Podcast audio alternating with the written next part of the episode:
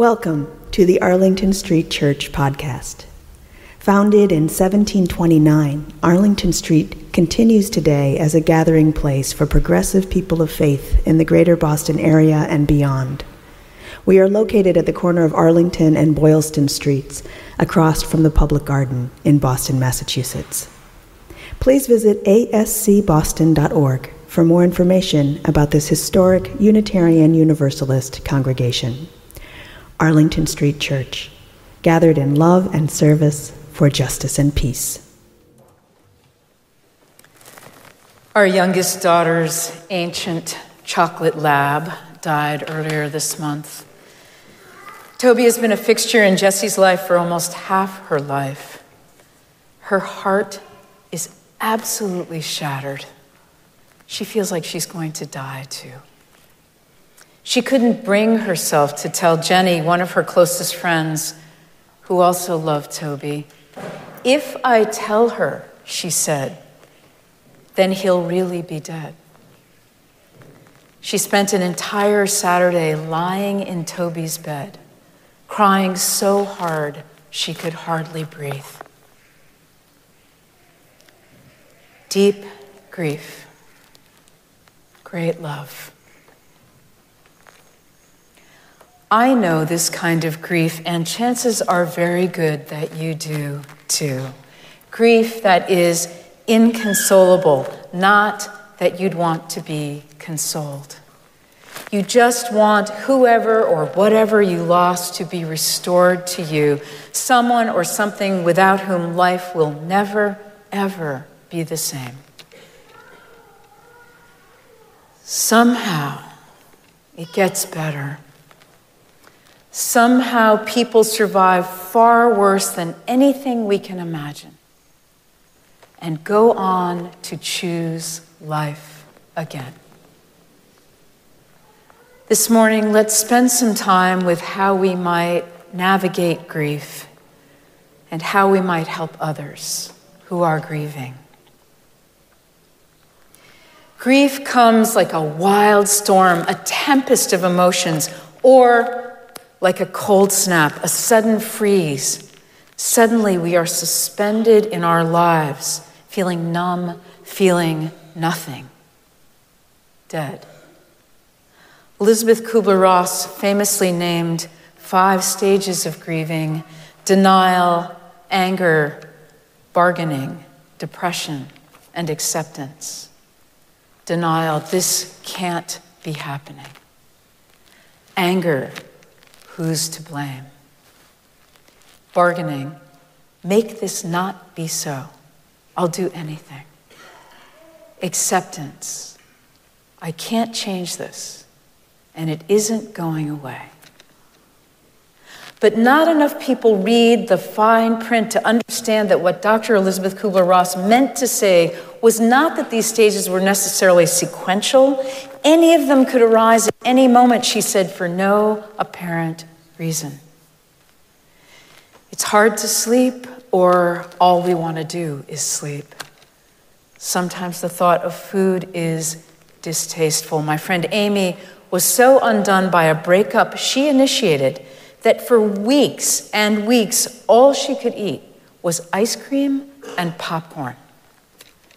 The emotional pain is so profound, it's physical, or we feel nothing all of it, as abnormal as it is, is normal. And the only way out is through. The only way out is through. At some point, I realized that grief was always going to be a part of the landscape of my life that at any moment I could be recalled to the sheer sense of devastation as if a particular loss were happening again for the first time. Grief is cumulative. One of my favorite quotes is from Welsh poet Dylan Thomas, who said, After the first death, there is no other. One of Kem and my most extraordinary hikes out of the Grand Canyon was in the middle of the night the trail illuminated entirely by the light of the supermoon. We had 12 teenagers along, among whom all trace of cynicism had evaporated days before when they stepped to the edge of the rim for the first time. In between, it had been an amazing trip, despite, or perhaps because of, a few challenge. The kids had gotten lost and found, yes, all of them. We'd spent one night all too cold, and they ended up cuddling like a pile of puppies. But we watched as they fell in love with the canyon, its vastness, its silence, its beauty. They played in Bright Angel Creek and Ribbon Falls and stretched out on warm rocks, sunning themselves on cliffs high above the Colorado River. They helped each other, they laughed till they cried. They were free and wild. And on that last moonlit night, we almost danced out of the canyon. I remember looking up to see one of the boys, Jacob, just about to top out. Jacob, who had come to school on Halloween in full makeup and drag, dressed as his idol, Lady Gaga. Jacob, who more often than not was in trouble with the dean of students for some high spirited hijinks. On the trip, he had emerged as a leader, funny and kind and strong. On that anointed night, calling back to us in the moonlight, his voice echoing in the pre dawn silence, he was exultant. On the plane home to Boston, he began to work on his senior chapel talk with the other students, helping, all talking at once, trying to put some words on the experience they'd just shared. Jacob's mother met him at Logan and he hugged everyone hard, Kem and me last. It had been magical. We'd see each other back at school soon. There was yet more magic to make together. But Jacob had bipolar disorder. He went from so fine to so not fine so fast. On a family vacation just three weeks later, in a drug fueled tsunami of mania, he jumped from his hotel room to his death. At Concord Academy, students spilled out across the chapel lawn, weeping. Our kids, the canyoneers, had formed a tight circle, impossibly one short. Kem and I staggered and righted ourselves, mostly. But even now, years later, when the supermoon rises, we remember our beautiful boy. And the knife in my heart is if it's the moment we learned of his death all over again. In my mind, his voice will always echo off the canyon walls. Grief comes, it fades, we move on, and then suddenly it's there again. Sometimes it's deeply personal, sometimes it's collective. There are early spring sounds and smells that can bring me right back to the first days of the COVID shutdown when we said goodbye to a normal we would never know again. The fury of the war's rage, natural and unnatural disasters, and the wanton degradation of the planet, the spoils of greed, call each of us in our own way to fear, despair, and grief. Grief calls for compassion, kindness, and no judgment there will be scars. But besides bearing witness to the passage of time, time, the great healer, what can we do for one another as we grieve? Briefly, six things. One, share stories. My grandfather Charlie was very old when he died but hundreds of people turned out to honor his memory.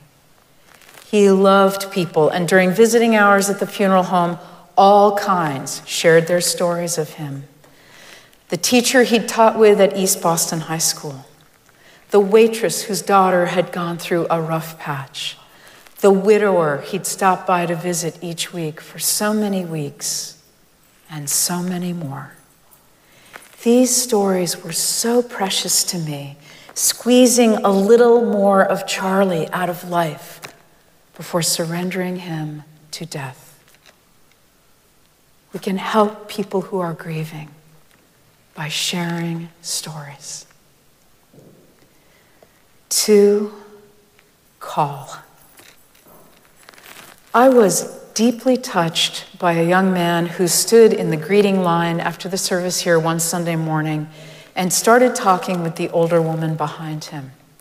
She had just learned that one of her grandchildren was quite sick, and she was a bit undone. Spontaneously, he tore off the corner of his order of service, grabbed a pen from the nearby pew, and scribbled his number on it. If you want to talk, he said, I'm always awake. Call me. Number three, show up. Do not give people who are grieving space. They already have way more space than they want, the gaping hole left behind where their loved one once lived. But here's the trick it goes better if you're stealthy about it. Rather than saying, Would you like to eat together? Shall we go to the movies? Because really the answer is almost certainly no, my person is dead. Thank you very much. I don't want to do anything ever again. Try, I'm picking up Thai food on my way home from work. I should be there by six o'clock. Or, I'm going to a matinee tomorrow. I'll swing by at one and pick you up. If they just can't make up, don't give up. Just keep offering. Keep showing up. Four, pay attention to the milestones. Is it their first birthday, first holidays, first anniversary without their loved one? Assume nothing. These days actually may be about the same as every other day, but check in. It never hurts to say hello and listen. Five, give service. When my friend Susan's husband died, a neighbor from down the block, whom she didn't really know, showed up and mowed the lawn. Not just once, but all through that first long summer. He did it the next summer, too, and the next. In fact, he's still mowing her lawn all these years later. And she tells the story with a tinge of amazement. You can bring beautiful food or offer to pick up groceries since you're on their way to the store anyway. Show up at their door with a vacuum cleaner, clean the kitchen, take out the trash while you're at it. When you're grieving, everyday tasks feel monumental. Helping out even a little can make a difference. And six, say their name. Say the name of the person who died. While it's tempting to think, oh, I don't want to remind them of their person, so I'll try to distract them. It's all wrong. They're already thinking of their person all the time. You can enter into that lonely place with them and keep them company. Say the name. Just a couple more thoughts. Do you worry you'll say the wrong thing? You might. Remember that listening is way more important than talking. And it is entirely acceptable to say, I have no words. I'm just so, so sorry. The courage to show up in the face of great sorrow the pure kindness of caring is enough. Beloved spiritual companions, finally, just this. Grief is love. Where there is deep grief, there is great love. As lonely as we might feel in grief, we are in the great company of the bereaved. Know that we are never alone. What we have loved and lost will be a part of us forever. Question When will I stop crying? Answer When you run out of tears. Amen. And now for our benediction, I invite you to put your hands over your heart and namaste. I bow to the divine in you. These words are adapted from poet Judith Anderson The dead have the last word. They say, Remember us. You who are living, restore us, renew us. Speak for our silence. Continue our work bless the breath of life. Let us keep this faith, beloveds, and pass it on. The service begins when the service ends. Bless your hearts. I love you.